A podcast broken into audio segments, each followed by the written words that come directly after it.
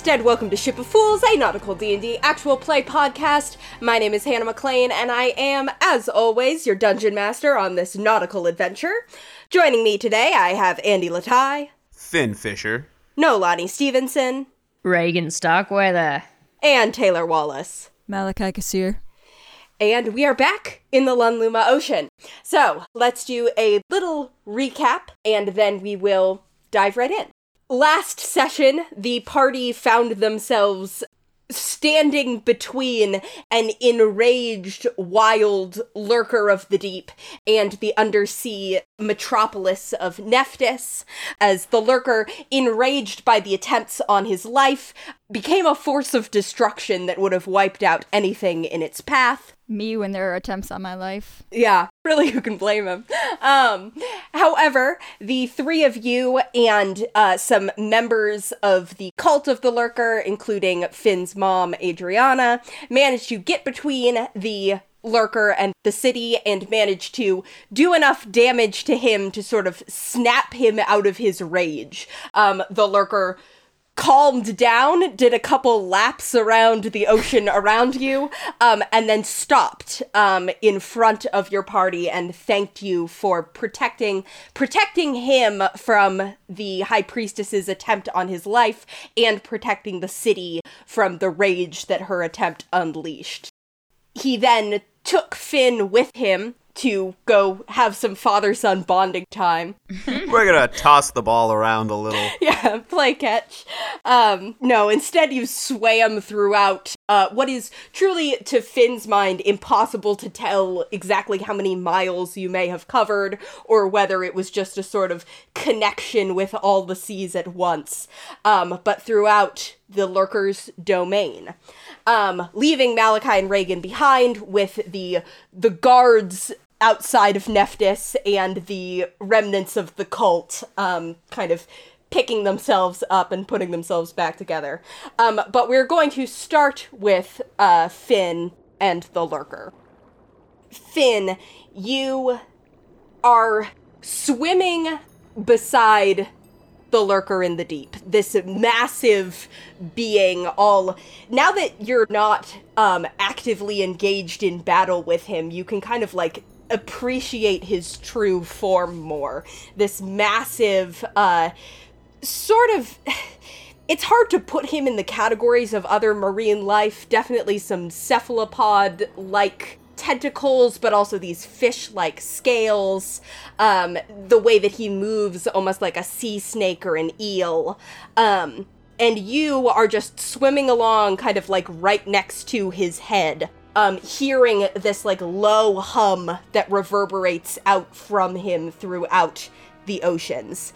Other sea life is swimming alongside the two of you as well, no longer scattering. It's instead like being at the head of a school of fish that are all just kind of trailing in the lurker's wake and following along with these ocean currents. The lurker's like deep, rumbly voice is like, "I'm glad to finally have you here in this part of the sea." My God, I mean, you think you're glad? I am. Oh my God, I'm thrilled. This is all I've ever wanted. This is incredible. Hey. Hello. There's this deep, like, rumbly laugh that goes out as he says that. I do not usually speak in human languages. Ah, that explains your accent. Yes, it's unfamiliar and unnecessary. Too many words. Fish speak mostly in thoughts and images. Don't I know it? Human language is clumsy. Yeah. Did you know that, I mean, obviously you probably know, but I mean, did you know even there's no word in common for the exact feeling you get when you can feel the water get slightly colder and you know you've descended to a new level of depth in the sea? This rumble of disappointment goes out. And it's like, see? I know! Inefficient, unsatisfactory. But I am communicating with you using this language now. because I don't know when I'll be able to again. Uh-huh. Wait, what do you mean? We're not going to be able to talk again? Oh, I don't know. The nature of my form and the ebb and flow of the ocean and as I said, I do not prefer to use language. But I mean, we'll still be sort of in touch, right? Just because lately, if you've noticed, it's been a weird thing. Like, I feel like our connection's been weak. I haven't been able to commune with you. You know, I sent you a couple letters and I never got a response. I mean, what's up with that? You hear again this sort of like rippling hum or sigh. And the lurker says, "My attentions of late have been diverted.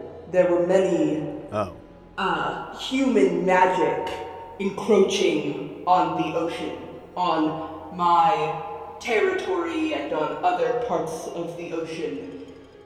As the humans were threatening me, I withdrew myself, and it may have withdrawn from you a bit as well."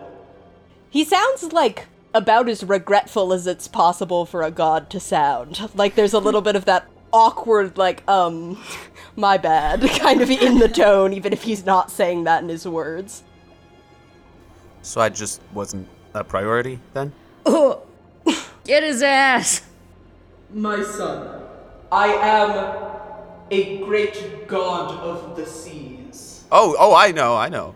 There are many creatures that are demanding on my authority and on my attention. But you are a wielder of my power in a way that no one or no other being in this ocean is. Oh, really? I mean, I guess I always sort of assumed that, but nice to have it confirmed. You're, especially over the past what do humans call them? Weeks? Eons? Over the potato. Okay, over the past eons, your power has grown. Sorry, do you know what a potato is? No. It's not important. Tomato. I don't know what that is either. Over the kelp. Ah, yes. Now I understand. Your power has grown in magnitude and speed more than any of my followers. Most of them, it would take years to reach the level that you have reached this quickly. That is what comes of you being my son. Yeah, I am your son. Yes. Right, okay, yeah, well, because I was a little... I mean, there's... Well, I guess I should start with what are you exactly? Because Adriana, who she said she's my mom, she told me about Seto, and then Seto became you, and so who, is he my dad, or are you the same? He is your father, and he is me, and I am him, so you are my son. Okay, so you're the Father and the Holy Spirit at the same time. I don't know what that means. Holy duology. Got it, yeah, and then I'm the son. Sure. I feel like these analogies not actually line up, even if I knew what they were, but... Oh, well, okay, good, because that... And as such, you are also the son of the ocean itself, and of the movement of the currents, and the fear in men's hearts when they see the blackness of the ocean beneath them. Finn smiles with his row of still sharp teeth that he has in lurker form. Yeah. You hear that rumble of laughter again. Yeah. Right. I mean, I'm sorry. God, I'm sorry. I'm just trying to figure out what to say. I mean, it's been so long. I've waited so long to be able to just face-to-face talk to you. I mean, I would have liked if we could do this sooner, honestly, if I didn't have to almost die a few times to get here. Would have been nice. Yes. I did think I could have appeared, once I became aware of you, I could have appeared off the shore of Gillsbury and, you know. You could have? Certainly, but it would have... You were safe there, and the entire village, I am aware of the effect that my appearance has on most humans. Yeah. So, my true form swimming to the populated centers is not something I do. Oh. Not to mention the harm that a large group of humans can do to even a god. Oh, well, I guess that makes sense. Besides, you learned and you grew in power during your quest to come to me. Yeah, but I don't know, it feels like maybe I could have grown even faster in power if I was by your side, right? Perhaps. Or perhaps not. Well, you covered all the bases there. I am not one of those gods who knows the future or every path. I guess. The ocean goes in many directions. A current that is one way one day may be different the next year. You're so wise. I whispered to Nurgle. Nurgle, write that down. Ah! Nurgle kind of like comes swimming up next to you from throughout this this like cloud of fish that's all around you. Is he a gull? No, he's a squid thing, but he has a little gull-like beak that can still make those squawks. And it serves as a quill. And as he like comes up next to you, the lurker is like, "Ah, yes. Besides, I sent you one of my best companions to make sure that you weren't alone on your journey." And one of his big tentacles kind of like reaches out and scratches Nurgle's head. Oh, yeah, that's just how he likes it. Ah! Wow, and thank you for that. That's been incredible. I love Nurgle. He's my best friend. Ah! And I mean, thank you for that. So what now? Well... I mean, like, here I am, awaiting instructions. You know, do I go forth, carry out your dread name, blaze it on some... banners. Well, I guess not blaze it, because fire is the opposite of water. No. Splash it? Light it in water. Although water tends to be transient, it's part of the whole thing. So slowly erode it into the side of a mountain. Well, I cast Shape Water and form some water into the word lurker in front of me. That's good. Yes, my power grows as my name grows in the hearts of man, as the fear... the proper fear of the ocean grows in the hearts of man. The humans have become too full of their own power. They think that they can tame the ocean, that they can make the beings of the sea and all other beings who live on and round the sea under their power.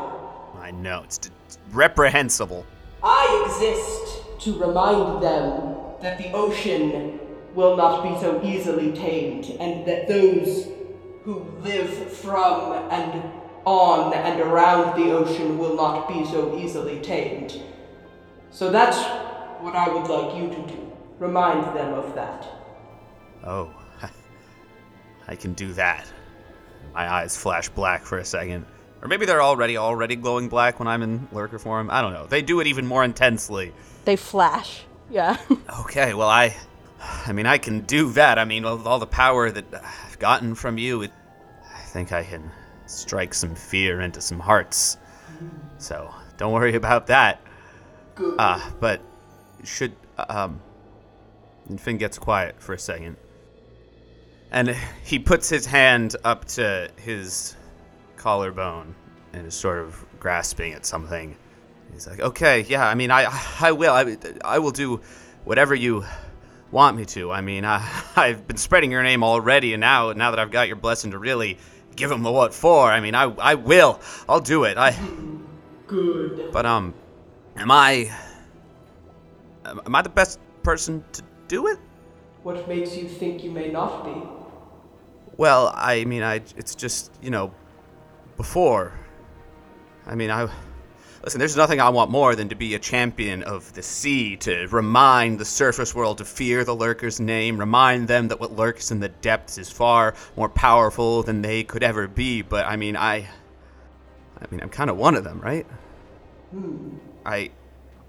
Do you remember when you gave me my, I mean, I guess I don't know if this was a thing you did or a thing that happened to me when I fell in the ocean that day and I washed up on the shore, and after that I could feel you in me. I had magic. Because I didn't realize right away. You know, I went home and, we did what's just the family business was we fished. I was a fisherman, and so we got out the day's catch. I mean, I took a moment to collect myself. They made me some soup, and then it was time to deal with the day's catch, and that was when I realized what I could do, because, I grabbed one of the fish we'd caught, it was still flopping around a little, and I took the knife, and I put it right in, and then I heard it in my head. And I did that. And I had done that to so many. I'd done that to hundreds, I don't know, maybe thousands of fish. I mean, I did that for years. I mean, the ocean can't wash that away, can it? You feel one of the tentacles come up and just kind of like wrap around you in the way that you saw the lurker like only a few minutes ago, like grabbing people and then, throwing them or eating them. But it's a lot more gentle. It just kind of like winds around you.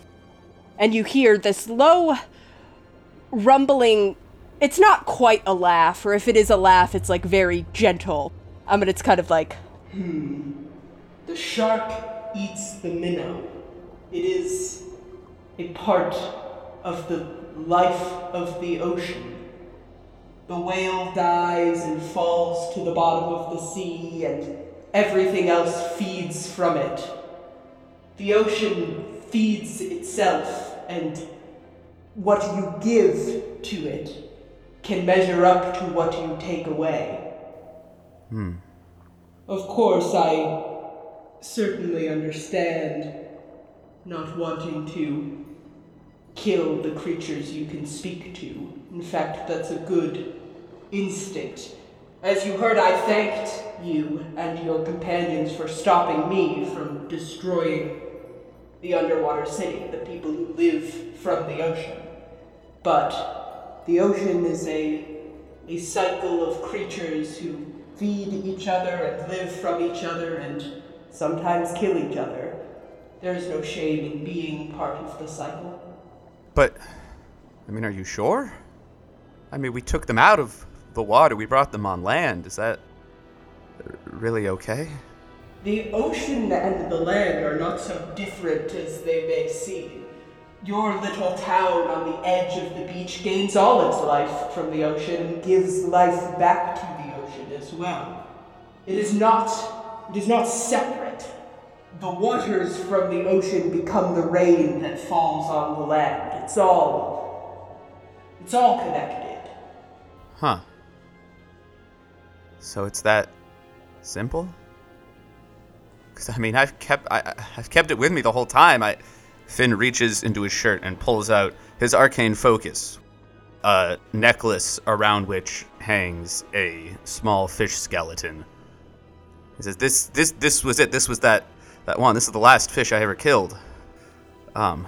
If you discount some of the weird subaquatic monsters that have attacked me in the past few weeks. But, I mean, this, I've used it to focus the power from you. It's reminded me what I'm fighting against what I used to be, and that's just fine.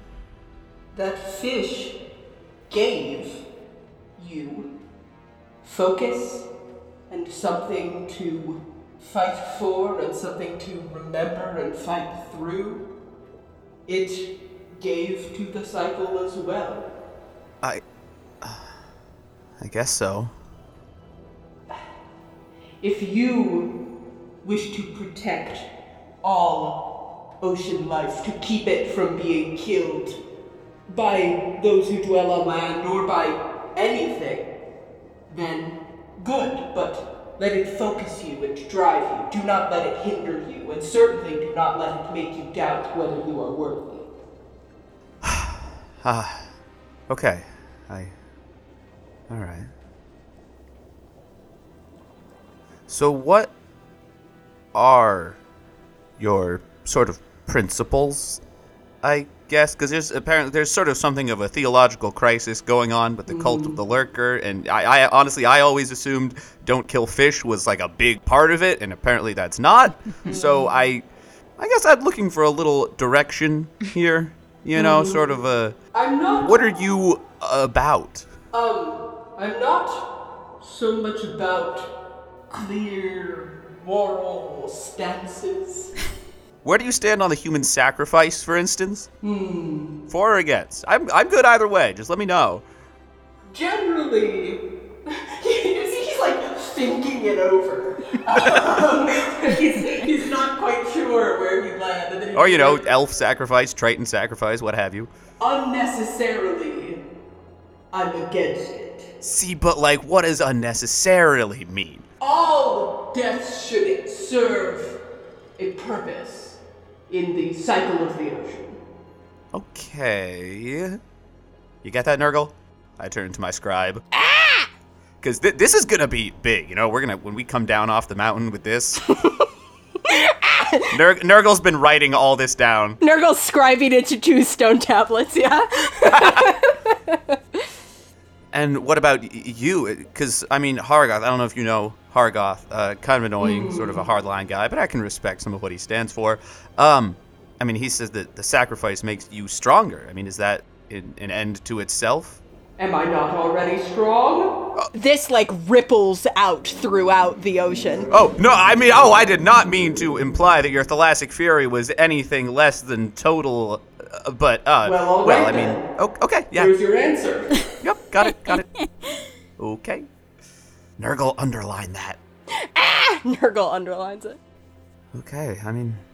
You know what I won't stand for? Is a being that is dwelling near to a place where many other beings that look up to me is, and that is taking them and killing them, and is doing it all while proclaiming that I am no true god of these waters. That's what I won't stand for. I heard that you had a run-in with something, the currents were telling me.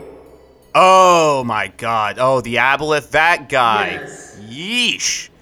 That... Gag me with a piece of coral, am I right? That is what I will not stand for. No more than I will stand for these humans who are like the one who came and tried to destroy me and use my power for nefarious ends. Oh, yeah. Oh, and you killed her I don't know exactly if your memory's fuzzy or anything about, like, the past hour or so, but you wrecked her. I did, yes. And I would do it again. Hell yeah. That is what I will not stand for, and in fact... And you can feel, Finn, that he's, like, starting to, like, you can feel the energy around you, which had been relatively calm, kind of, like, starting to get agitated again, and, like, the sea currents are becoming more wild. And you can feel he, like, turns his attentions, like, back toward... You truly have no clue where you are, somewhere out in the deep ocean, but he starts to spin around back toward Nephthys, and back around towards near where the Aboleth's lair is. And he says, that, in fact, I think is something that I would like to deal with now. Was there anything else, my son, that you wished to ask of me? Yeah, well, I have two more questions, actually. First, how do I know if what I'm doing is necessary? I mean, how do I know if I'm going a little too far? Because, you know, I'm absolutely down to go wash a city in brine, but I mean, like, just then when we were swimming to Nephthys and your rage was taking me over, and I mean, I really wanted to destroy them too, yes. But I mean, obviously we don't want to destroy them, so how do I tell? It was intoxicating, but that is where the cult of the Lurker, my followers, exist in part to stop the rage of the seas from overwhelming everything. You have followers? Friends? I don't know the specificity of the relationship. Kelp. Okay. You have followers? They're a little of both. You have followers as well. Trust them to tell you when to stop. Okay. Listen to your dad, Finn. All right, so listen to my friends, and I guess if Adriana shows up to shoot me with a crossbow again, I'll know I've crossed the line. Yes. This very, fond rumbling. That's fair. Okay, yeah. Oh, and also, do you have any idea of the timeline vis-a-vis the sea swallowing the land and you reigning over all that is? Because I've been telling a lot of people about it, and yes. I mean, I'd like to be able to give them a little more specificity, planning purposes. Eons or weeks. Okay. Help cute. All right, that works. I whispered to Nurgle, we'll punch that up a little in the second pass. Okay, I guess you have to go, but I wish we could just hang out a little, talk more, but that's all my pressing questions answered. We can hang out. I simply may not wish to speak in words. Ah, I get it. But you're always welcome, and you can understand the way that I speak, just as most people cannot understand fish or sharks or the other creatures of the deep. Yeah. Oh, and Shark says hello, by the way. You are my son, after all. Yeah. The tentacle that's still kind of coiled around you, affectionately rubs the top of your head. I hug it back. I squeeze that tentacle. Now then! The lurker, spins around, and you see that you're over the top of, that rock that the Aboleth lives in. Oh, yeah, let's wreck this guy's shit. And the tentacles just, grab the top of the rock and rip it off. Yeah. You see the Aboleth kind of, is lurking in the back of these chambers. This very, very large primeval fish that just is wait, no. And the lurker, I brought him back just like you said! The lurker just, goes to town. I'll let you all imagine, the ripping with the tentacles, the biting teeth. Ooh. Oh, that's messy. You see... Oh, I didn't know we had organs there. Wow. This, ripple of anger and, righteous rage going throughout the oceans in this entire area until the Aboleth is just a pile of, blood and fish guts floating in the water. Yeah. And you see them... I swim over and, kick some of the floating bloody debris. That's right! As you're doing that, you see one of the tentacles kind of, reach out very, much, much slower than they were a few seconds ago when they were, ripping and shredding.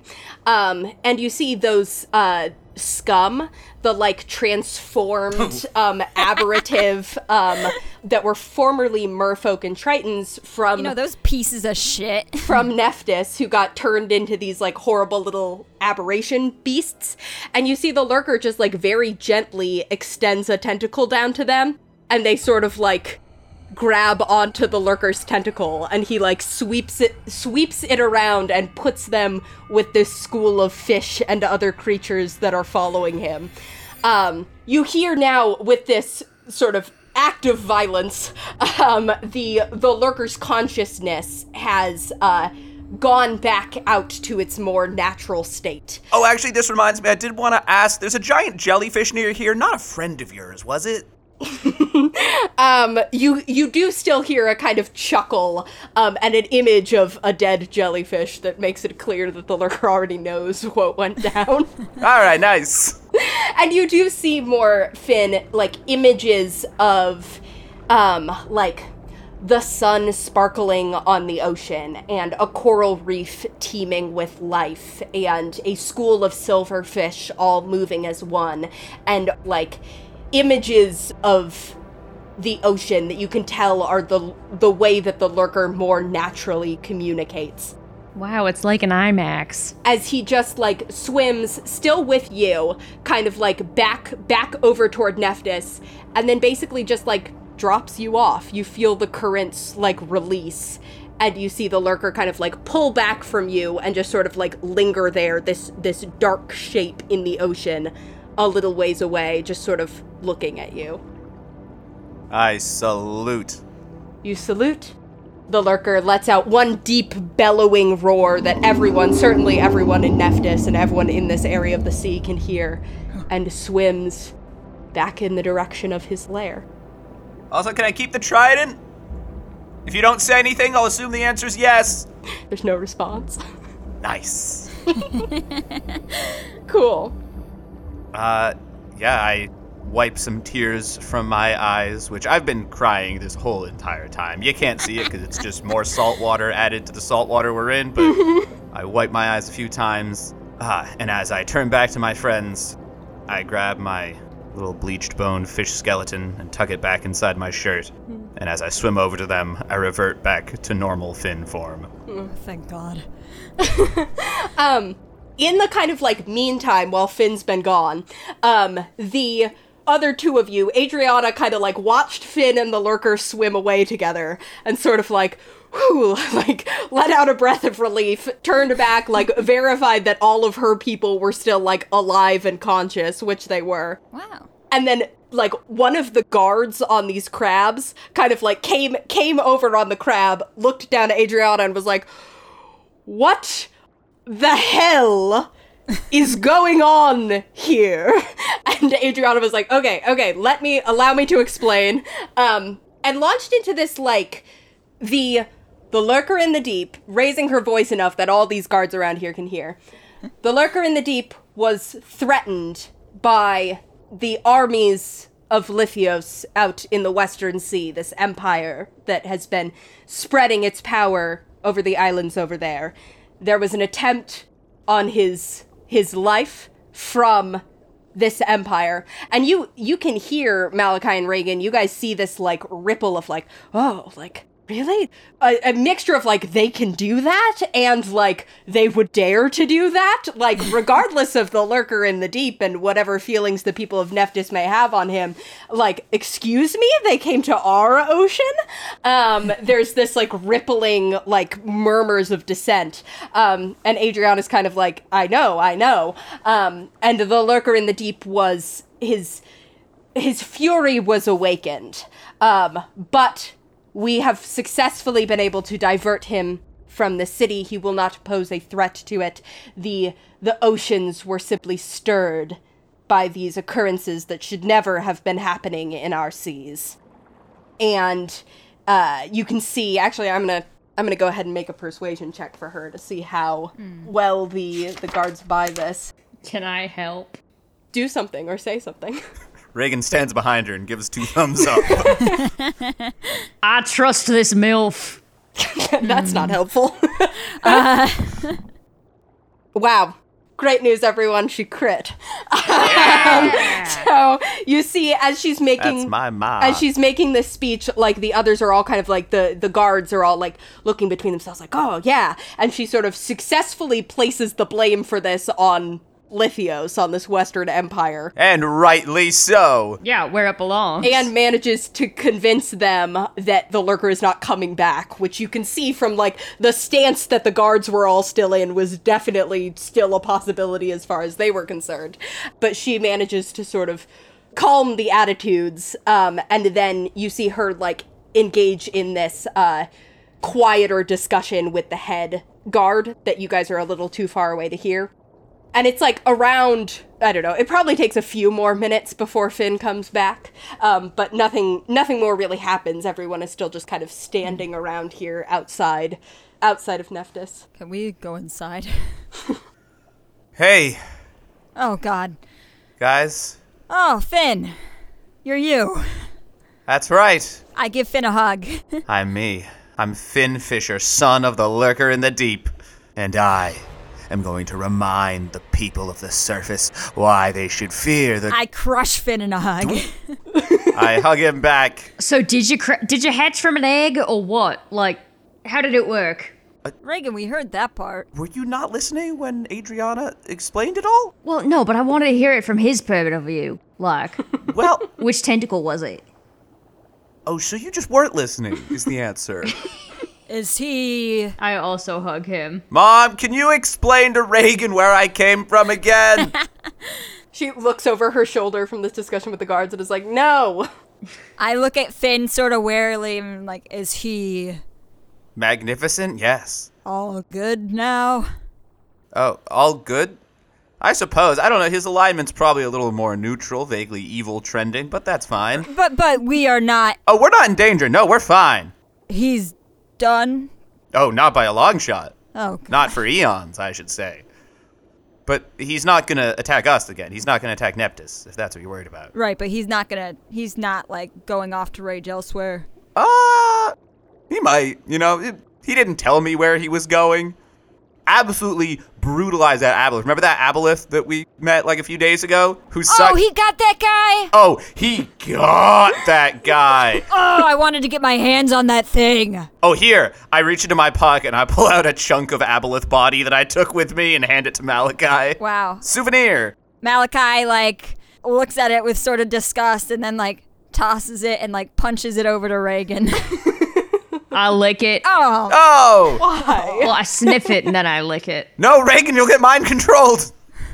It tastes so gross. I think... Wow, this tastes like ass. I squirt Listerine in Reagan's mouth. I think I can say with confidence the worst tasting thing you've licked in this campaign. I use Shape Water to pump Reagan's stomach. I'm a man. Let me live with my mistakes. The head guard comes... cantering over on this giant crab. I'm imagining a crab cantering. Yeah. Wow, who knew it could move like that? The guard looks down at the three of you and is like, you are welcome in the city of Nephthys. It's getting late and you're all injured. So you are welcome in the city of Nephthys. Said as if there was a question as to whether this was going to be true.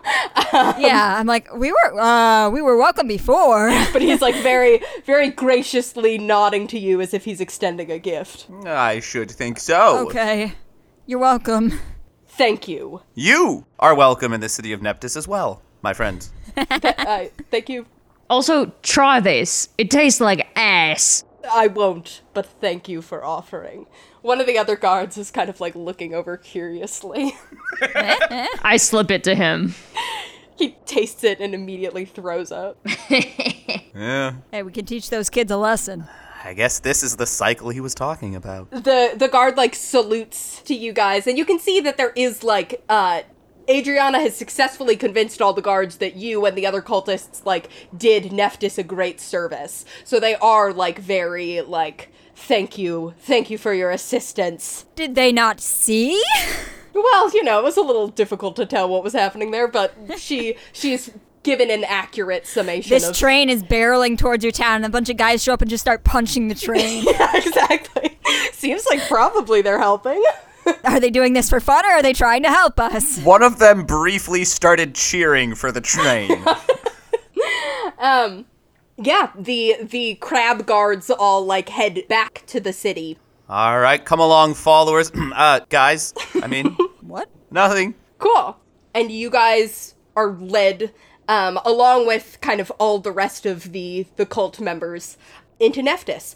You can see that the city is, when you get inside and, behind the shields, the city is very clearly agitated. Everybody was sheltering in their homes and, putting up every defensive mechanism that they could as this, train was barreling directly toward them. But the news has sort of, reached. The all clear has been given, and so everything is sort of in the process of reverting back to normal. Everybody else is going to head for the Lurker Temple. That's kind of where Adriana is leading her. That's where the after party is. People.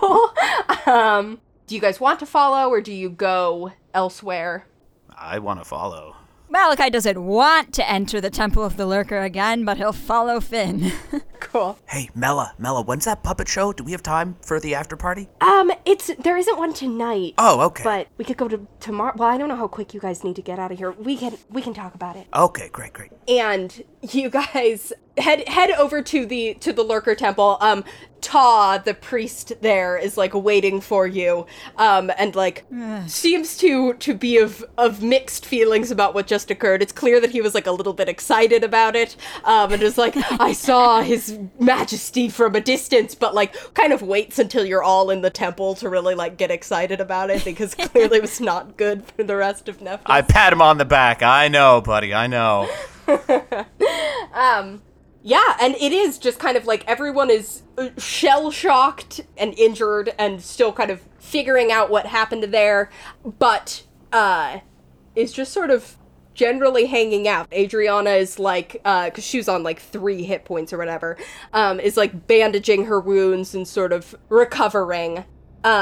I think Mella actually probably like darts off to go tell her family that she's okay, because she does have a family in this city.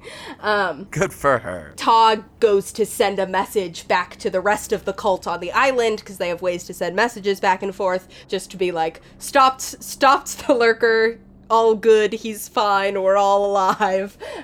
Those sorts of messages. And you guys are sort of free to do what you want.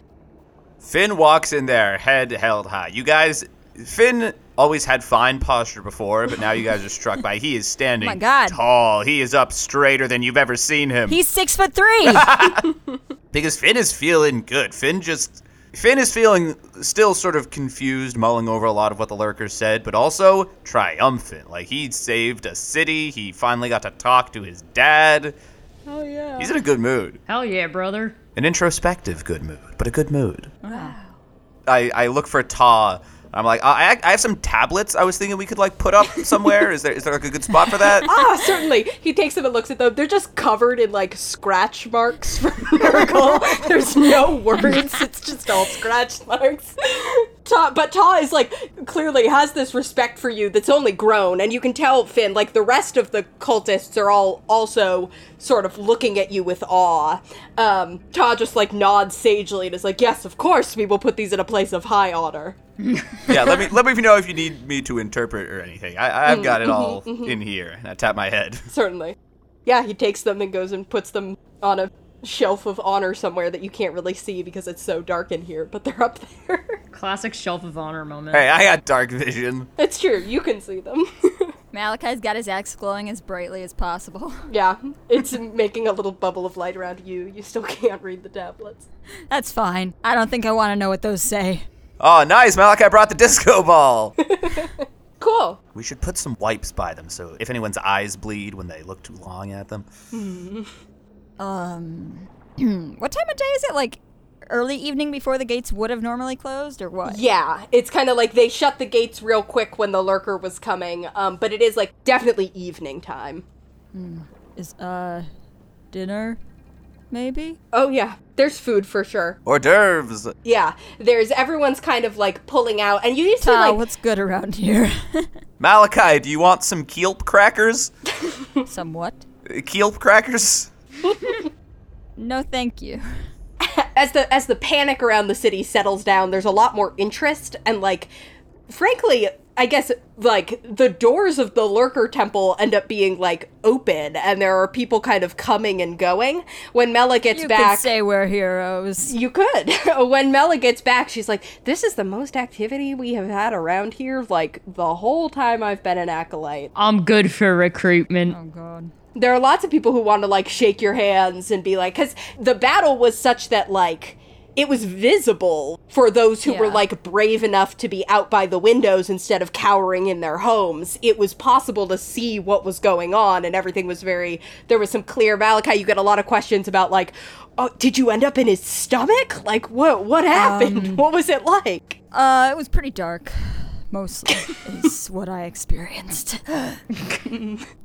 He's like, flicks a piece of like throat mucus off of his armor. Yum, yum, yum. The people you're talking to look vaguely nauseated and like that was not as exciting as what they were hoping for. Listen, I was in the gullet. Don't give me that look. Finn, can you like shape water or something and get this off? Sure. You can keep it. I don't care. I do. Honestly, yeah, I do shape water to, like, blast Malachi and get it all off. But yeah. I take those little bits of like lurker residue. Gross. And I find some empty bottles around the temple and bottle them, because that's going to be a valuable relic. This is my dad's spit. I'm selling it for 500 gold. I'm not selling this. This is my dad's bathwater. That's the whole ocean if you think about it. Yeah. This is my dad's and Malachi's bathwater, 2 for 1. This is a holy relic. I hand it to Mella. Do you guys have like a vault or something? She holds it out from her and is like, yeah, probably. Malachi turns green in a not gem way. Finn is also shaking like 4 hands at once because he has his 2 hands plus his mage hand. And also he's turned on his tentacle tattoo so he can shake hands on the other side of the room. Yeah, people are... he's a networking machine. People are very interested. There's definitely some that have come by like, what the hell? Like, is that going to happen again? But generally the story that the guards spread when they came back was like, that damn empire tried to come for us and ended up awaking the great beast that lives near us. That's good PR. Yeah, exactly. It's the best PR that the lurker could have asked for from this situation. Yeah. Because he did almost destroy the city, but it's still just the great beast who lives near us, which is kind of what he was before. And now everyone knows he's real, and powerful and there. So the protector of the seas. Malachi leans into Reagan and whispers, did we accidentally become missionaries? Oh, shit. From across the room, Finn locks eyes and winks at Malachi. No, he's not missionary if he's real. Or if you're on all fours. Reagan's been swimming around horizontally like he's doing the breaststroke this whole time. Reagan's been crawling around like a dog, yeah. Yeah, I've been doing a breaststroke. Oh my god. I was inside him. Finn does a reverse wink and scowls at Malachi and turns away. I guess you could say I'm the only one who's ever been inside Finn's dad and lived to tell the tale. Right? New goal. No, it was horrible. Nurgle, I think I might need better followers. Need what? Nothing! Cool. Yeah, so you guys have a weird night, but a good night, and you do get food. Finn gathers a crowd around him, and he's going on like, and the whale dies and falls to the bottom of the seafloor. It's all about the cycle, you know? Oh, yeah.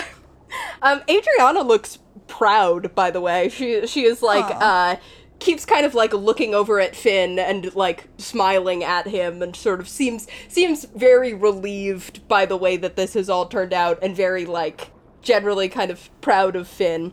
The plan is, as you guys learned, that the cult is going to stay here tonight and then tomorrow we'll like go swim back to their island and sort of check on. Everyone's pretty sure that the lurker went back in the general direction of his lair, but really he could be anywhere in the oceans, and that's sort of normal as long as he's not rampaging. We gotta get a tracker on this guy. He's the seas, we really can't. Don't you dare. Yeah. So that's their plan. How are you guys feeling? Pretty good. I mean, I'll feel even better after a long rest. I mean, God willing, we don't have to fight any other eldritch beings tonight, but, Yeah, I mean, fucking What's-a-Nuts is dead, right? Yeah. Rosalia? Oh, yeah, she got eaten. Like, dead as fuck. That's great. Yeah. So, I mean, that's one down. And, like, Finn's dad is real. Finn puts his hand out and does a check in the water. Us 3, 4, Lithios... Well, hard to quantify, actually. Never mind. Yeah, no, I would count this all as a victory. Yeah. Oh, yeah. Finn's mom is hot. Well, I don't think we need to go over that. All right. I'm just racking up the victories. I don't have much left, but using my remaining 15 lay on hands, I will divvy it up between the 3 of us so we each get 5. Okay. Nice. Just so everyone feels a little better. Yeah, you guys kind of pass the evening in this weird sort of half post-battle crash and half, like, celebratory victory party in the Temple of the Lurker and in the square kind of just outside the temple. Can Malachi get, like, the strongest liquor Nephthys has? Yeah. Some of the crab guards who, saw the whole fight end up coming by and recognize that all of you, the ones who saw it up close how harrowing it was, as opposed to the people who saw it from a distance and were like, whoa, crazy! The guards are a little bit more like, that was terrifying, and bring the good liquor with them. Nice. Malachi, you gotta try these water chestnuts. What? Malachi's operating on, less than 10% right now, so he's out. He's gone. Auntie, did you just name a food that has water in the name? Well, no, I was going to, and then first I looked it up to see, and they actually do grow underwater, so eat me. I thought they were freshwater. You got me there. Oh, they might be freshwater. I didn't go that in depth on my research. Yeah, they grow in marshes. They might have hydroponics under the sea. Yeah, there's an undersea marsh somewhere in Nephthys. Yeah, they've got greenhouses, but it's for water chestnuts. You guys want to try some of these damp potato chips? Yeah. You guys, I don't say it very much, but you guys are my best friends. Oh. And you're my closest advisor, too. What? Finn hugs Malachi and pulls Reagan in with his mage hand. Oh, I give him a big snuggle. Awesome. Malachi, squeezes their heads in so close and, holds on for a little too long. Malachi, you're wearing full plate. This is really nice. We don't get to do this very often, do we? Malachi smooches them both on the top of the head. Wow. I look over to one of the guards. That's good stuff, huh? I want this. Give this to me. We stopped a god. What can't we do? You know what? Yeah, we're getting crazy tonight. Finn pulls out a lemon, slices it in half, and just sticks it into his mouth and sucks in the juice. Woo! Bartender? Cool. Eventually, Ta kind of shoos everybody out, and is like, okay, these people need to sleep, and makes all the passersby go back to their own homes, and everyone can sort of crash in the Temple of the Lurker in those floating sleep pod things. Yeah. Love the vibes here. Is there anywhere here with a real bed? There's also, some of the Tritons are happy to if you want a real bed. There's that, inn for tourists that has actual beds in it that you're welcome to. Where are you guys gonna sleep? Here! I also want to sleep in the floaty thing. It's good for me back. It is. It's awesome for your back. Yeah, come on. If you go to that inn with the real beds, they have to, strap you down to make sure you don't float away during the night. I guess my back. Oh, well, maybe I want to go there then. Sorry, I'm, really horny today, guys. I don't know what's going on. I've met you, yes. Well, I don't want to sleep alone. There's a random acolyte walking by, and I cover his ears. You all eventually doze off in the bubbles around the Temple of the Lurker. A little tiny, string of drool floats up out of Malachi's mouth as he's sleeping. He's fucking conked. Okay, cool. So, you wake up in the morning, still floating in your pods in the Lurker Temple. There is a breakfast spread out in kind of the main room, some seafood items and also some water-based plants. Finn stares at the seafood items for a long time silently and then mutters, cycle. Okay, the cycle. Cycle. Yeah, cycle. Do you have any carbohydrates? Probably. I don't know what kind of undersea food. It's easy to come up with, plants and seafood. I don't know what they'd eat that is a carbohydrate. There's kelp crackers. Yeah, kelp crackers. Probably some sort of grain. There's something. Definitely no muffins, though. Ugh. But you see that the other, cult members, with the exception of Mella and Ta, who live here, but everyone who kind of, lives back on the island is, taking their time with breakfast, but then starting to pack up and get ready to go. Adriana looks pretty anxious to, get back and make sure that everything's okay. Oh, I do want to have a little chat before they all leave. And Adriana wants to catch you also. So as everyone's sort of like eating breakfast and, you know, doing their morning routines and saying, having conversations, Adriana sort of like pulls you aside, Finn, and she's like, do you and your friends want to come back to the island with us? I mean, I really want to, but I'm not sure. We still have a lot of unfinished business. You know, this was like a little mini climax, but our story's not over. She nods, seeming a little bit disappointed, but not surprised. But I'll come to visit sometime. You know, once we've sorted everything out, once we're no longer fugitives. Good.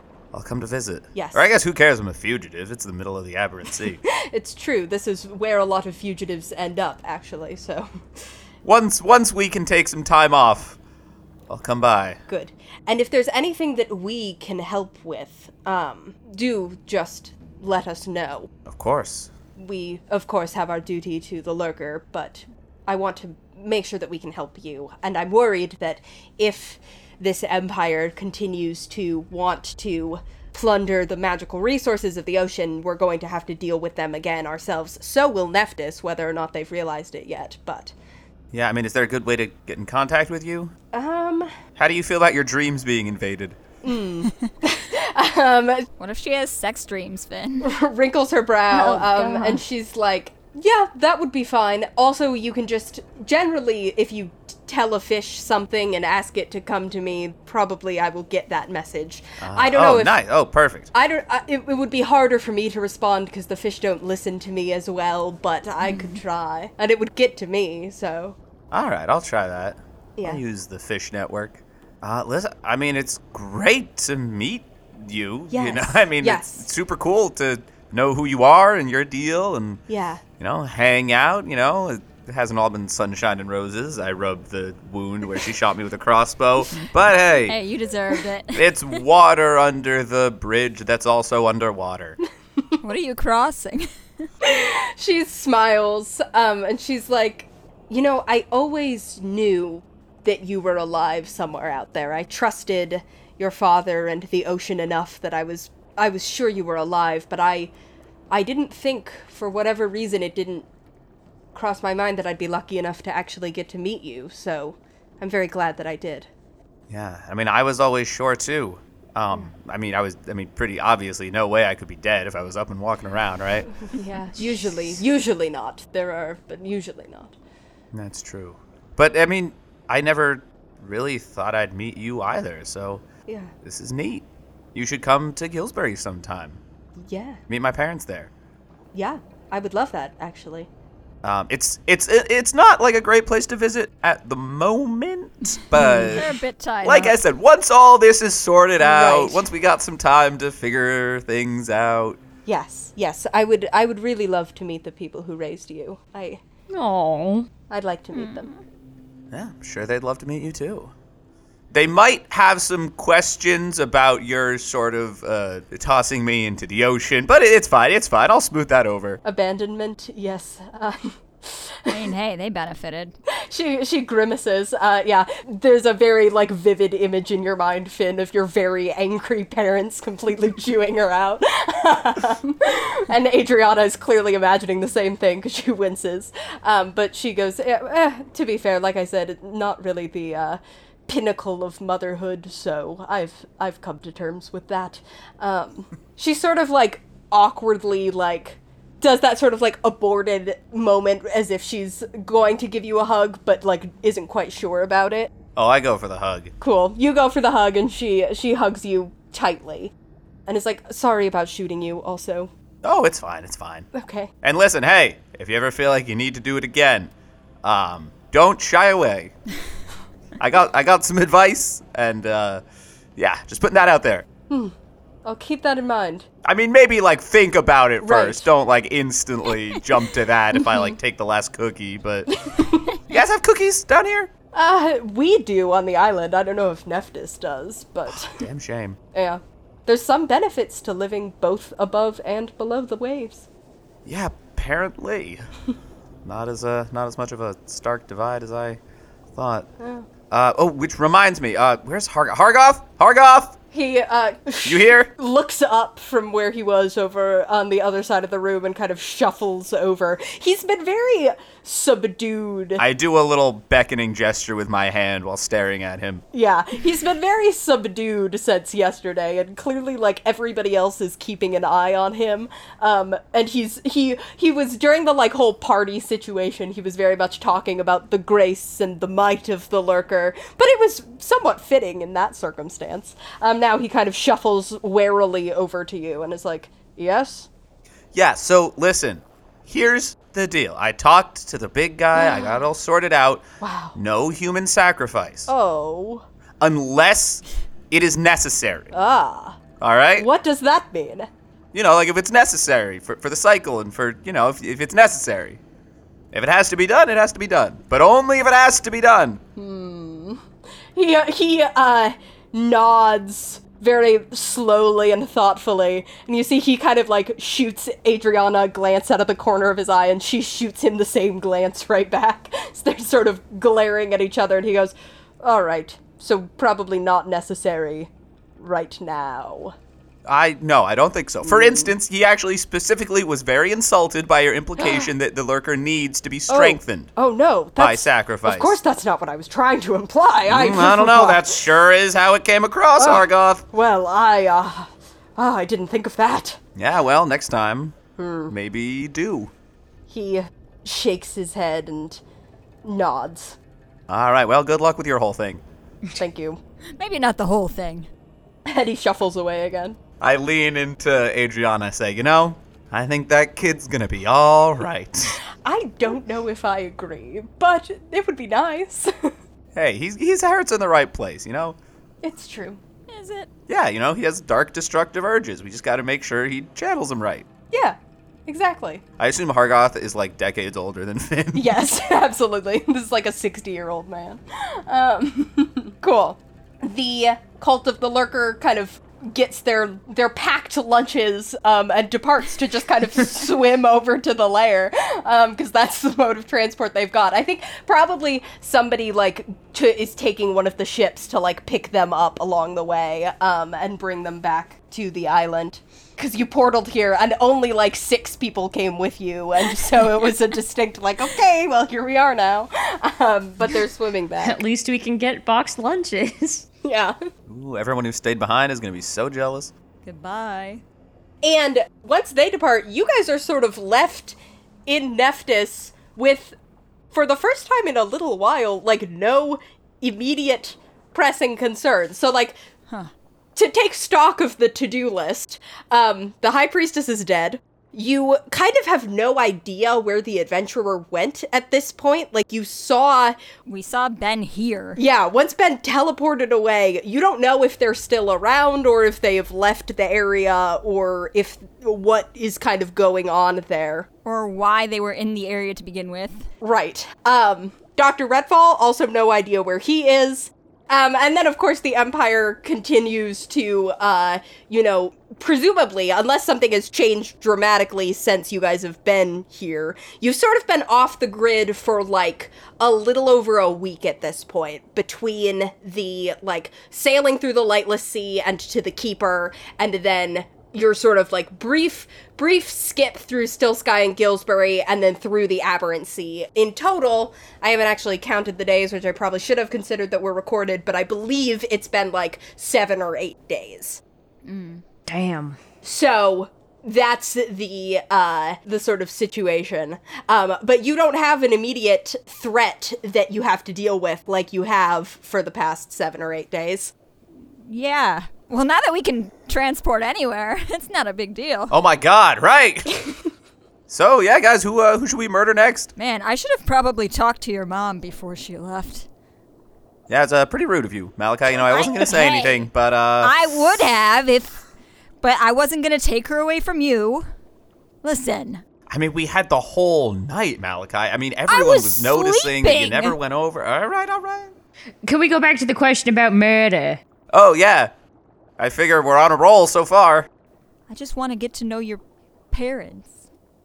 You guys got to talk to my moms. I mean, your mom's cooler, probably, but... Oh, yeah. We had a whole lot of quality time together. We had a whole sea trip. Oh yeah, you sure did go on a trip with my mom. Oh yeah, I've hung out with them more than you have, I would say, in the past 5 years. Yeah, you absolutely did. And we bonded. Wow, great. That's good to hear. Finn pulls up his shirt to reveal a fading temporary tattoo that says Finn, Shala, and Mar BFFs. Yeah, they probably scrubbed theirs off as soon as they left. Oh, I do not like this side of you, Malachi. Anyways, whatever, I guess. Cool. So you guys have, basically, you have the day to kind of do whatever that you need to do in Nephthys. Any sort of, like, plans that you wanted to hash out or anything that you, like, haven't had time for that you're like, oh, shit, now I actually have time for. The weight of time pressure has been lifted. Yeah. Mella's still around, also. She's kind of, like, waves the rest of the group off, and then sort of, like, turns back to you guys and is like, so are you sticking around in town for a while? Or are you, like, heading out immediately, or...? For the day, at least. We can stay the day. She brightens and grins and is like, cool! Ta says that helping to, keep the lurker from destroying Nephthys and everything is enough that I can have the day off from normal acolyte stuff, like lighting candles and watching them get snuffed out by the ocean. So if you want to hang out. Important work, yes. Yeah. But, yeah, what time's that puppet show? Malachi, like, elbows Reagan and, like, looks at him like, should we leave him to it, or, like, do we go too? Malachi...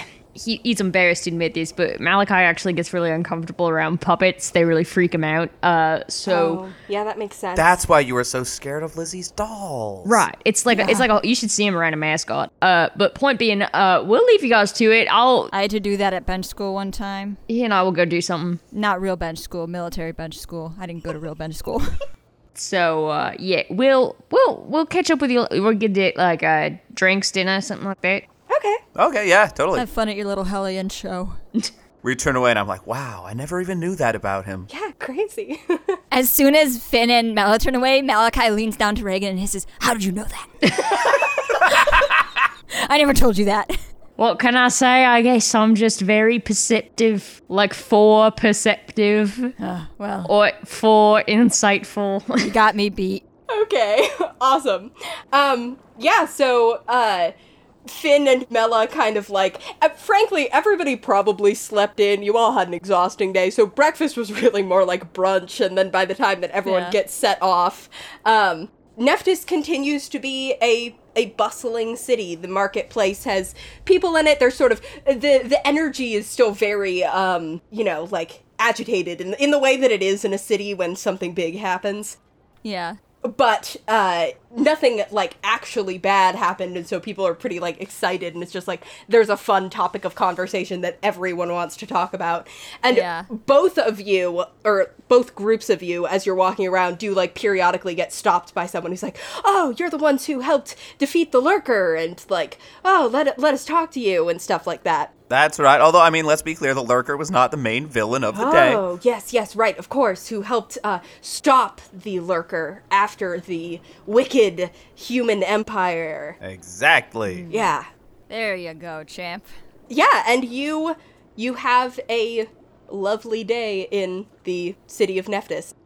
Malachi, look how pretty my hair looks. Look how pretty all my hair looks, loose and flowing under the water. Wow, that is pretty nice. I wonder if Malachi shakes out his hair. Malachi is reluctantly charmed, despite being underwater, by this city. Yeah. Man, sometimes things underwater can be beautiful, I guess. Usually things that are wet are worse, but I'm having a good time here today. Although, Hannah, I want to go to where we saw Ben leaving yesterday. Not where we took him to, but where he had been. Oh. God, was that yesterday? When was that? It was 2 days ago in-game. Okay.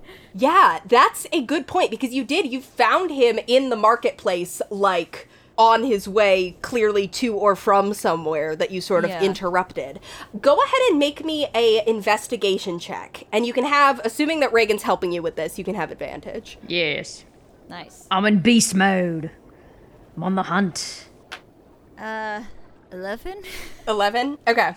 I will say that if you guys are willing to, like, spend a good chunk of your day on this, you don't find any, like, easy answers. Yeah. But you do, over the course of, like, asking around and, like, retracing your steps and remembering, like, where he was coming from when you interrupted him. And also just sort of, like, thinking back to, like, the things he said and, like, if he looked like he'd actually finished the errand that he came here for and stuff like that.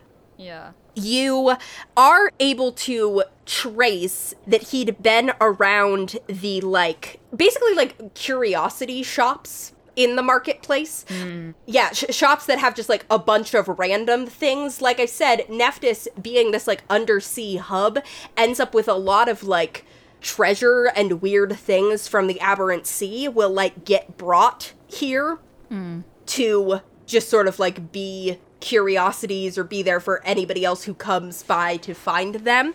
And in one of these shops, finally, you manage to talk to someone who's like, oh, yeah, that guy. I remember that guy. He was in here a couple days ago. He was airy. Yeah. Yeah.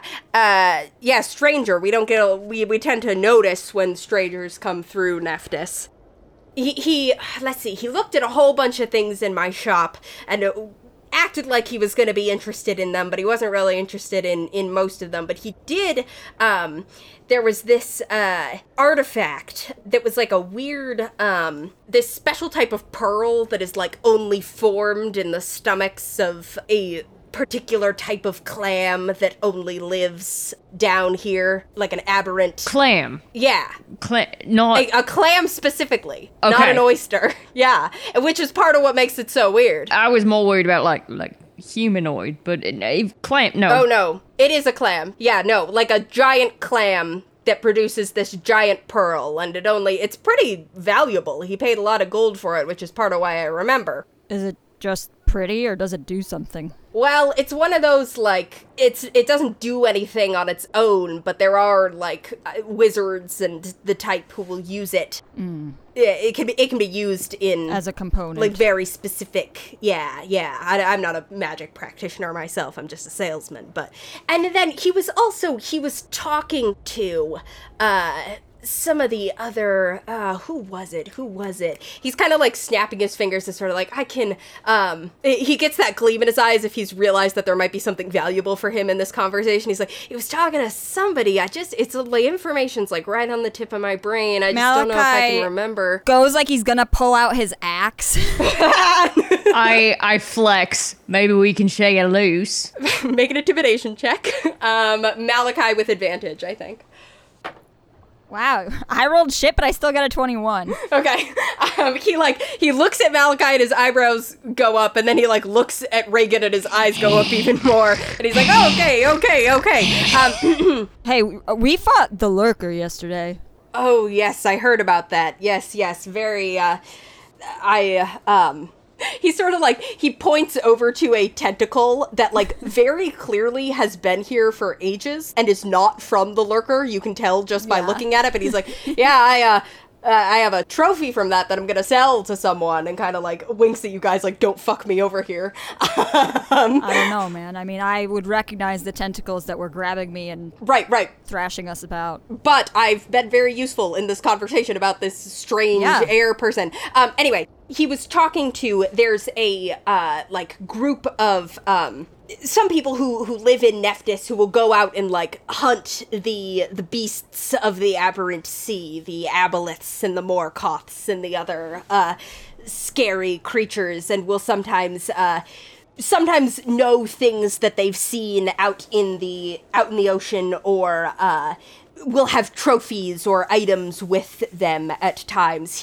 I saw your air guy talking to one of these hunters, somebody who's pretty well known, and was, it looked like perhaps some money was exchanging hands, but I didn't see anything that this monster hunter was handing to him, so it wasn't a simple purchase. It was I don't know if there was information or if he was contracting for a job or hiring, but in any case, that monster hunter, One-Eyed Pete, One-Eyed Pete and his crew haven't been around Nephthys since then. I haven't seen them. They frequent my store quite a bit, and they seem to have left town. So whatever they were contracted to do, they went and did it. All right. Or they got paid to leave, I suppose, although I don't know why that would be. Malachi goes back like he's reaching for his axe again. That's all I know! And picks a little green crystal off his back and is like, and hands it to the guy. Oh, thank you. Are you some sort of, like, does this do anything? I don't know, man. I was in the lurker's throat. Yeah, that's pretty good. He takes it and starts kind of, like, polishing it. And yeah, you guys, that's the kind of best lead you can get on an 11 and quite a bit of time spent on what Ben was doing here. All right. Yeah. Hey, if you see them back around, will you let one of the temple workers know? He looks at the gem in his hands and is like, yeah, okay. All right. Fair enough. Good luck with your lurker tentacle, Malachi. Does like a really slow, judgmental wink. Thank you, renowned hero who frequents my shop. He calls out to anyone. I've never been here before. Frequents! Cool. And you guys can continue to spend the rest of your afternoon on, you know, less work pursuits. Reagan, do you want to go shopping? You know, I was going to say that we should put up hateful posters with, like, portraits of Ben and the adventurer and maybe like Caleb or something being like, these are servants of the evil Western Empire that like tried to fuck up your city and sicked the lurker and all that stuff. Well, unfortunately, that is a blatant lie. Is it? Servants of the Empire? They're pretty staunchly anti that. Except for Caleb. Well, yeah, that guy fucking sucks. Yeah, but we don't need to like, you know, we're allowed to lie. No, I know, but I mean, if they'd talked to people here before us, who are they going to believe? The guys who took out the lurker and saved the city. Eh. I'd like to find an underwater Kinko's and... What? Print what is that? Kinko's? What is that? The coffee shop. Kinko's the coffee shop? No. Never heard of it. No, me neither. Wow. Okay. So, yeah, sure. You can make a bunch of vaguely convincing. Give me you don't have painter's tools proficiency, unless you do. I have navigator's tools, so I can navigate around the internet here to find good pictures. Not even close. That's not helpful here. Just make me a dexterity check. Okay. I can't help you here. 6. 6. Great. You make the posters. They're not very, They make Ben look absolutely beautiful and don't give any other information. Yeah, and you don't set out to do that, but somehow when you get to the end of the drawing, you're like, fuck! He looks so good! Why does he look so good? Wait, shit, fuck. Reagan, Is this how you see Ben? What? Like, you don't? What do you... What? Well, not anymore. Malachi blushes and looks down. Okay. Awesome. But yeah, I want to put something like to the effect of like, do not trust, do not do commerce with. Do not trust this gorgeous, gorgeous man. Have you seen this? Have you dreamed this man? You can also, like, just from you guys asking around and stuff, like, and being in the marketplace, like, you can just drop that into conversations, like, hey, don't trust these guys if they happen to come by, and that you can spread fairly successfully. As the heroes of yesterday... These guys are horrid. Cool. And they also want to take over everything, just separately from the Empire. Nobody grasps the nuances of the situation. These guys are like, just like the encroaching Empire was like a distant curiosity that they weren't worried about until yesterday. So they're definitely not that in on the nuances. But you do manage to spread like Ben bad throughout Nephthys pretty solidly. This other guy named Ben comes out of Kinko's after us. And it's just instantly like treated like dirt by everyone he comes across. Cool. Anything else, Reagan and Malachi? You pass your day. I think Reagan and I go to a masseuse. Great. I'll get rubbed down. Yeah, it's awesome. They don't know what to do with Malachi. They're like, is this tension or how much of this is normal that you're made of? It's all tension. All of it. Sir, it would really help if you took the armor off, please. Honestly, Malachi will take his armor off for Reagan and his massages. And what, take a water breathing potion? Do you have one? I have one. I forgot that's how he survives. I'll keep one gauntlet on. Yeah, there you go. I'll allow that for the purposes of a massage. Or he could just, like, keep on a helmet. Yeah, and Reagan also is, like, increasingly covered in dragon scales, but... You get your massage. It feels great. Some much needed R&R. We also get hot stones. Yes. Ugh. Yeah. Awesome. Is this what it feels like when I have a fever? Meanwhile, Finn, you and Mella, she's just like very happy to show you everything in Nephthys. And she like had showed you guys the marketplace yesterday, but now she's kind of like, these are like where the cool kids hang out. And like, this is where I went to school. And like the more like, you know, hometown stuff when you're walking around with someone who's never been to your hometown before. Ah. And she also like shows you the like cool undersea. Like she does take you to that like pool where people can breathe air that exists, and the like there's like a beautiful like underwater botanical garden almost with all of this like seaweed and these beautiful underwater flowers and stuff, and all of these lots of foliage that you've definitely never seen before, except maybe like in the reef near Gillsbury when you guys fought Cathoth. You see some of those same plants around here and you're like, oh wow, this is awesome. Yeah, isn't it? I know, I always, it's funny, I've spent most of my life, like, wanting to get out of Nephthys and go see, like, literally anywhere else in the world, but getting to show it to someone who's never been here really kind of makes you appreciate, like, not to mention, you know, the minutes yesterday where I thought that maybe all of it was going to get destroyed. That'll really make you appreciate a place more. Finn thinks about showing Malachi and Reagan around Gillsbury. And it's like, yeah, I know what you mean. Yeah. Eventually, you make your way to the puppet show as it gets to be evening. On our way there, we pass a poster of Ben, and Finn instinctively casts polymorph and turns the picture into a snail. It's like, okay, well, sorry, reflex. It's a gorgeous, gorgeous snail. Enjoy your hour of existence before you turn back into paper, I guess. The snail's very slowly crawling up the pole. The puppet show is, like, a startlingly well-attended event. It's this, like, outdoor theater in the kind of, like, amphitheater style, this stage that Mella, like, explains hosts, like, concerts and other sorts of events around Nephthys. It looks vaguely stylized like a giant seashell, as one would expect from any undersea theater. Nice. Just like on the Esplanade. Just like that. It's for our Boston-based listeners. You see these, these little puppets, which are like specially crafted to be able to hold up underwater, come out and put on this show, which starts very funny about like a mermaid princess, and her Triton suitor, and there's all these like hijinks, and it's kind of like a romantic comedy. There's all these misunderstandings keeping them apart, and like a case of mistaken identity where she thinks she mistakes another man for him and thinks that he's cheating on her, and it's all this like very, very funny. And then in the second act, it takes like a tragic turn as her lover is killed, and it's this like this immediate dramatic, like all these like sea monsters start coming up and sort of morphs genres as the mermaid goes out for revenge for her suitor and sort of like becomes this like warrior of the seas.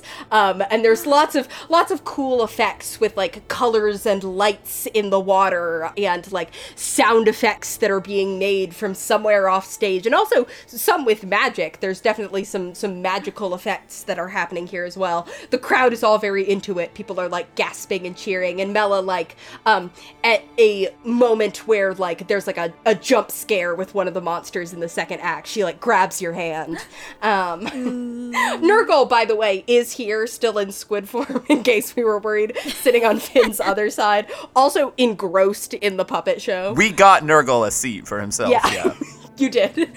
And he's sitting there. Is Nurgle still an eldritch clusterfuck, or is he? Yeah. Good for him. He has stayed in this squid form since seeing the lurker, basically, and is eating fries that either you purchased for him at the concession stand or that he just stole. They're very soggy. They're better that way. Yeah. I don't know how Finn feels about the puppet show, but it is objectively a very well-made piece of art. Oh, Finn loves it. Yeah. He applauds with all four of his appendages. Wow. He applauds with his hands and with his mage hand and tentacle. No feet. At one point during the show, Finn, like, reaches his arm all the way over around Mella's shoulder.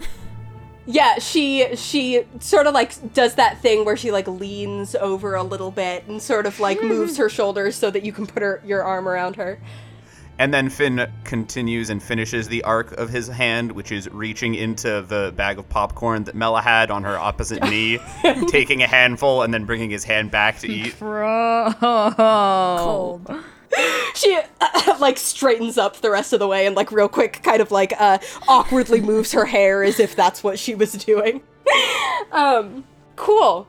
The puppet show comes to its close. The audience gives it a standing ovation, of course.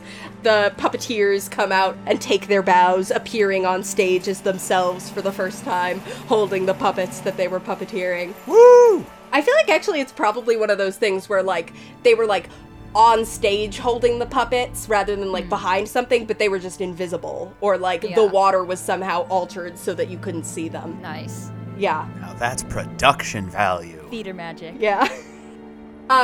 You and she kind of, like, walk back through the streets toward the Temple of the Lurker. And she's like, yeah, so that's the main entertainment of Nephthys. That's the great puppet show. I would really love to see what, you know, humans do for fun sometime. Oh, absolutely, yeah. If you want to ever come to the surface. Yeah, maybe. Be happy to show you around. When there's less war and everything is fine, but... True, yeah, there's some stuff to maybe square away first. Yeah, but then, yeah. Yeah, okay, awesome. I had a great time today. This is awesome, this is great. Great. She, like... It's kind of, like, looking at you expectantly and kind of, like, plays with a little bit of her hair. You're sort of, like, outside the Temple of the Lurker at this point. She stays with her family. You are presumably sleeping in here. Everyone around them is giving them looks like, why isn't he kissing her? Malachi and Reagan are inside at the window. This is getting weird. Finn like, yeah, it was great. And then he sort of tilts his head a little to the side and leans forward, getting his face closer to hers. She does the same thing. Pursing his lips a little.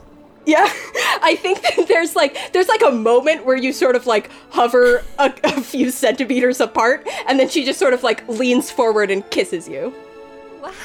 Oh! You, Finn pulls back with his hand up. You had an eyelash. And you see all of a sudden Finn's tentacle springs up out of the ground behind him and is standing straight vertically. She sort of, like, leans back and kind of is like, oh, well, okay. In my defense, it definitely looked like you were going to kiss me. And anyway, I had a really nice time and I would love to see the surface of the ocean once you're done saving the world or whatever. Okay, bye. I'm sort of like... Oh, yeah, no, I had a nice time too. No, that was... gee. Oh, wow. Finn turns and sees the tentacle behind him. Like, pokes at it a couple times and it doesn't lose its... straight upness. Turgidness. Turgidity. Mm-hmm. Oh, wow. That was the most action he's ever gotten. Oh my god. Nurgle, do you... Nurgle, what do you know about relationships? Okay, I'll ask someone else. I mean, who do I know who knows a lot about girls? I mean, there's Reagan... Ooh, no, not gonna ask Reagan. Malachi? Malachi knows about ladies. Yeah, their hats. Huh. Finn walks into the temple and says, Ta, can I talk to you? Aww. Ta, like, looms out of the darkness immediately. Yes, son of the lurker in the deep. Yeah, how do you... Ooh, you know what? I'm actually thinking this might be a work-life issue if I talk to you. Never mind, have a nice day! I'll be back later to sleep here. Bye. It is, like, evening at this point. I don't know where Malachi and Reagan are, but you guys can presumably... We got a 3-hour massage, so we're done now. Great. Malachi and Reagan are returning to the temple. Boneless. You guys can sort of meet up. Guys, hey, so, ooh, ha, huh, ooh, Are you okay? I just had my first kiss. Hey. Malachi's jaw drops. I give him a big ol' hug. You what? Oh, sorry, it's like when your lips and someone else's lips, like, go up against each other. I'm familiar with the theory. Oh my god, Mella, it was Mella, right? Yeah. Oh, thank god. Yeah, oh my god, I had no idea she liked me. Wow. God, you are so stupid. Wow, even I saw that. Hey, I've known like one other girl my entire life, and she's my best friend's girlfriend. I have never flirted. I feel like we've met several girls. Okay, well, yeah, but the heat of battle is not the most erotic of arenas. Speak for yourself. Jeez. I turn back to Nurgle. We should talk. Ah! He nods. Oh my god, your first one? Malachi looks frantically at Reagan, like, are we supposed to do something here? What? Congrats. It was fine, right? Good? Yeah, yes. You both wanted it, and you both had a good time? Yes, but I think she thinks that I didn't want it. But did you want it? What? What did you do? Well, honestly, it hadn't really occurred to me, but retroactively, yeah. Well, you said it was nice, right? She had an eyelash, okay? Did you let that girl go off to her house without thinking that you reciprocated the feeling, Finn? She swam away. She has a tail. Oh, she's really fast. God. Malachi drops his head into his hands. I think she's got like a 45-foot swimming speed. You should text her. She has a swimming speed. You could have messaged her in your brain. Oh. Although that is maybe a bit invasive if you just kissed and then... Well, you can always do what I do and just knock politely. Huh, oh, that actually does sound like good advice. I'm sorry, I was about to discount that, but... Huh. Okay, well... It's at this point, as you guys are all, like, standing here just outside the temple discussing this, that whichever one of you, so several episodes ago, when you left the remnants of AAA behind at the cove in the Lightless Sea, there was one sending stone that you got given as a, like... This can cast sending once a day. We're only going to use it if there's an emergency. Yeah. You guys got given that. Who's holding on to it? I'm assuming Malachi, but I don't know if somebody else has it written down. I am also assuming Malachi. Okay. So, Malachi, you feel the sending stone, like, vibrate. Ugh. And kind of, like, get warm. And you would know that how this works is that you then can, like, press on it and it will play the sending and then you can respond in kind. For a split second, when that vibrates right after Finn relays his story, Malachi is like, holy shit, did we just hit a checkpoint? Yeah. And then he's like, oh, hold that thought. Malachi pulls out the sending stone and checks to make sure that there's no one else around the three of us. Yeah, it's pretty quiet on the street right now. Can they hear it, too, if I play it? Yes, it'll play it out loud, like, pretty quietly. Nice. So I'll huddle them in and play the sending. Cool. You hear Nell's voice go, hey, can Finn do his dream walking spell tonight? No emergency, everyone's fine, but there's news, we should talk. Have we had a sending stone this whole time? I don't know how to use it. Oh no, do you think we're in trouble? And so any of us can respond, but just the total 25 words? Okay. Yeah, that's true, actually. I guess this is a way to do like a multi-person sending, but a total of 25 words. We each trade off saying one word at a time. Yeah, we go in a round. I look at Finn like, yeah, you can do that. Oh, yeah. What if we just sent back, yeah. We send back a thumbs up emoji. Red, 10:28 p.m. Malachi, Finn, and Reagan liked this message. I think we do send that. Okay, cool. You send back Malachi, Finn, and Reagan liked this message. The magical equivalent of a thumbs up emoji. Cool. Yeah, the sending stone is expended, so there's no response back. But you've set up the plan. Yeah. So let me know if you want to do anything else with this evening, or if you are just going to go to sleep / cast dream.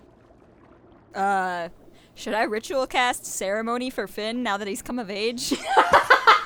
Nah, wait until he fucks. Well... Hey, that does not necessarily endow adulthood. But a first kiss does. And also it won't be happening until after marriage. So that would be the first ceremony. A first kiss, Ken, if that's meaningful to Finn. Maybe let's just move on from this. You don't have to make the decision now, Finn. It's okay. It's actually more useful if I cast a spell right before we do something important. Yeah, okay. Cool. So you guys are going to sleep? Yes? Go to her. Malachi pats him on the shoulder. Okay. If you want. Only if you want. I don't think I know where she lives. Mm. Is part of the problem here. That's probably for the best. I mean, the temple probably, could tell you. Well, that seems like an HR violation. That seems, like a... I'm sorry, are you employed by this organization? Well, no. There you go. But I would be putting someone in an awkward position if I asked to see the records. If you walk into the CVS, Reagan, you can't just ask where the cashier lives. Yeah, but what if the CVS is dedicated to me? Yeah, remember last time you tried that, you got kicked out. Look, he owed me money, okay? All right, I guess I'll talk to her in the morning. That's fine. I think we've had enough excitement. Actually, as we go into the temple, I want to reach out with my telepathy, see if I can find any schools of fish in the vicinity. Yeah, sure, there could be one. Nice. I instruct them, I project an image of Mella into their heads, and I say, if you see this mermaid, form yourselves into, a smiley face in front of her, just until she sees it. All right? So much more normal.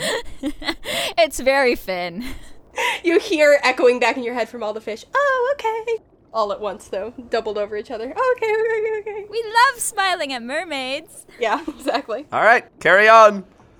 Cool. You guys head back into the temple, back into your sleep pods. I can't wait till we get out of here. I can't believe we have to leave here. And can go to sleep. All right, before I go to sleep, I'm going to cast Dream. Right. I'm going to cast Dream on Nell. Okay. And how does this, do you get to pick what the dream environment looks like? Yeah, I have full, magic inception control over shaping the dream. Okay. So what environment do you create to kind of pull them into? Okay, I'll tell you what it is. It's a undersea temple, but because it's a dream, Nell can breathe underwater. Ooh. Here. And Nell comes to awareness in the dream, finding themselves standing at the bottom of a large stone staircase, at the top of which is a huge throne carved of black stone, upon which sits Finn. They sort of, look around, taking in the environment, and then sort of, look up at you and wave and call up. Hey! I don't know what I expected. Can you float me up there so I don't have to climb all these stairs? Yeah, sure. Thanks. A pillar of stone erupts from beneath their feet and lifts them up to be at eye level with Finn. I should have just... Welcome to the dreamscape. Thank you. Yeah. Cotton candy? In the dream, it doesn't dissolve in water. Wow. Sure. Might as well. I hand them some cotton candy. They take the cotton candy and take a bite, and they're like, why does this taste salty? Okay. Thank you for meeting me here. Are you guys all okay? Are you good? What's going on? Oh, yeah. Oh, so we have had quite the time. We fought the Dreamer. Remember we told you about her? Oh, yeah. Killed her, met Malachi's god. Oh. Then fought the Empire. Oh, Rosalia Starhouse? Dead. Oh, awesome. I know. Then we fought my dad, talked to my dad, okay. Had some quality time, ripped apart an Aboleth with him. Wow. And now we are going to bed. Okay. We're in Nephthys. You ever heard of Nephthys? Oh, it's a great question. I'm going to roll for them. They shake their head and they're like, no, is that, where is that? Underwater. Oh, okay. Sort of a slow nod. Like all the best things. Yeah, okay. Have you seen The Adventurer at all? No. Oh, but we did see Ben. He was here. Really? We're in the Aberrant Sea, city on the seafloor. Ben was here doing some... I can assume that they filled me in on their investigations. Yeah. He bought a special pearl and hired some mercenaries for something. And then I turned him into a snail, and he teleported away. While he was a snail? Yeah. Oh. It was sort of simultaneous spells. Okay. Nell kind of, like, puts it together and is like, okay, so it probably wasn't his spell then. Right. Huh. All right. That's interesting. I don't really know what to make of that. And you're not sure, I guess, where she is now. No. Well, okay, so what I wanted to... Right. I'm glad to hear you guys are all okay. Really glad to hear the High Priestess is dead. That was... We hadn't heard anything about where she was, so that's great. Also, glad you met Malachi's god. Well, she's in the lurker's stomach. Excellent. I'm perfectly happy with that. You know who wasn't? Malachi. He did not like it in there. Malachi got swallowed by the lurker? Yeah, briefly. But he's fine? Yeah. Okay. Yeah. You guys are pretty strong. I believe this. You know, Malachi's always getting swallowed by stuff. Yeah. Never by the stuff that matters. Malachi just mutters that in his sleep. Yeah. Tossing and turning in the sleep bubble. So what I wanted to say, we managed to get in touch with Shiloh's relatives in Erebrer. She's got, like, an uncle and her grandma, apparently, who are around the king's court in Erebrer. And we haven't been able to, like, talk with them for very long. It's like this weird cobbling together of her artificer magic and their, like, druid and ranger magic. But what we did learn is that the adventurer has not shown up in or made contact with Erebrer. The king hasn't heard from her. Apparently, the rumor that's going around is that AAA was destroyed at Redfall's tower. That's, like, the story that Lithios is spreading, is that all of us, the three of you included, were killed there. Whoa. Erebrer does have, like, enough... Oh, God, maybe I can be dead and walking up and around. Erebrer does have enough, like, spies and agents and stuff that they learned that that a lot of the laboratory equipment and weapons and such had been destroyed. But they didn't know that any of us were still alive. So the adventurer has not made contact with Erebrer, which is weird, first of all. I don't really know, like, that seems like an important alliance for her to maintain, and I don't really understand why she wouldn't, but... It might be a good opportunity for us. If we can get to the king's court before she has a chance to talk to them, we can be like, hey, don't trust the adventurer. Also, we're here to help if we can help. Because we're kind of a skeleton crew at this point. But, I mean, you guys are pretty strong, and we've got some strong people here, too. Oh, I thought we killed the skeleton crew that was at Salabon Cove. Right, yeah. All the zombies, we dealt with that, right? Yes. No, don't worry. No more skeletons. Okay. So if we can get to the king's court, or if you guys can get to the king's court, that would be good. I just am not sure how precisely to do that. I was wondering if you had any thoughts. Boy, have I got great news for you, Nell. Yeah? I can teleport anywhere in the world. That is great news. That is really... Yeah, anywhere with water, but, it's an oceanic world. Most places have water, yeah. That's sort of the theme we have going here. Yeah. Oh, that is... Yeah. How many people can you bring? Anyone who's standing near me. Phenomenal. Can you do that, like, tomorrow? Yeah, sure. Because if you could come pick us up, and then we could all go to Erebrer and talk to the king. Well, I can only do it once a day. Oh. Okay. So either you all could go there tomorrow, or just by yourselves, or you could come pick us up tomorrow, and then we could all go to Erebrer together the next day. Okay. I don't think there's any, as far as I'm aware, like, there isn't much of a difference between us getting there tomorrow, or between any of us getting there tomorrow or the next day. I would, I'd sort of love to... get to talk to the king and explain our whole situation and also have all of us in one place. But if you all thought it was better to get there sooner, that's also fair. And once we talked it, like, Erebrer has magical resources that can be used to move people as well. We just sort of need to convince King Monanon of that. Okay. I guess... So you think the better move is to take the extra day to get all of us? Yeah.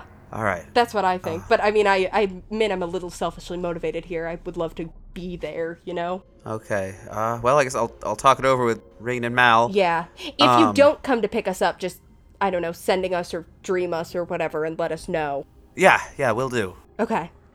So? Malachi specifically wanted Finn to ask about the plants at the cove. Oh, also, I wanted to ask, how are all the plants that Malachi juiced up doing there? Shockingly well for the fact that we haven't seen the sun in over a week. Yeah, they're like, the trees are already like waist high, which is crazy. Nice. It's been nice. Morale is generally okay. People are still, you know, a little bit scared and either anxious to not be in this scary dark cove or anxious to be helping and doing something instead of feeling like they've been sidelined. But generally we've been keeping everyone okay, so.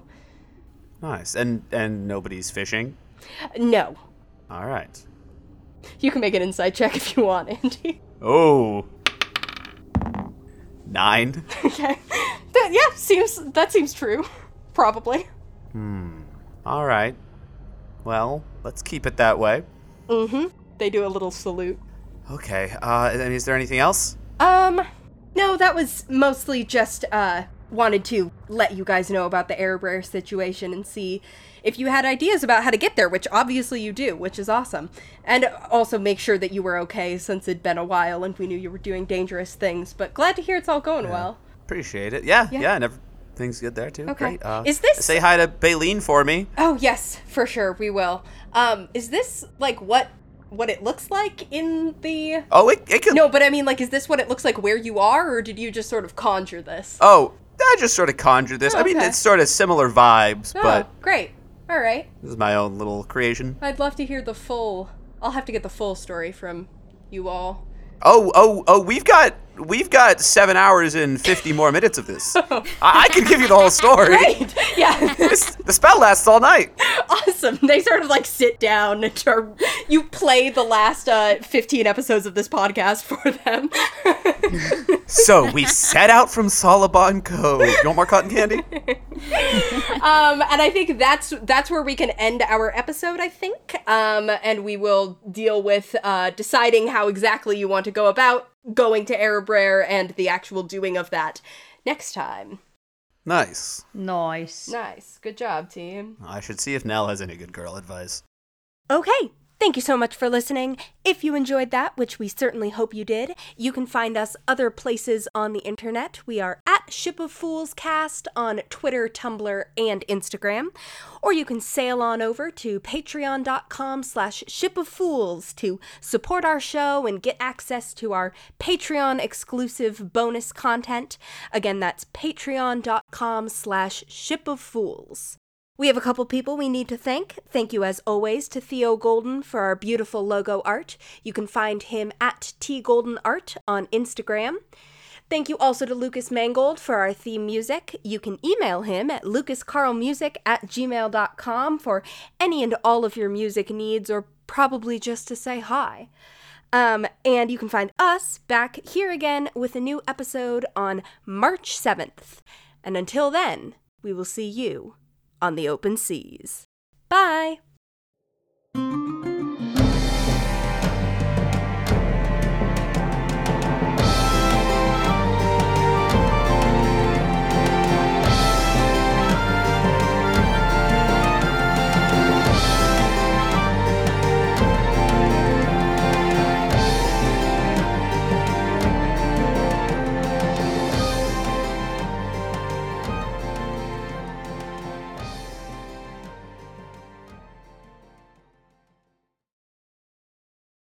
We just sort of need to convince King Monanon of that. Monanon. King Monanon. And he doesn't have a last name. Because he's Monanonymous. Shut up. Can we kick Andy off the podcast? That's all, folks. Goodbye.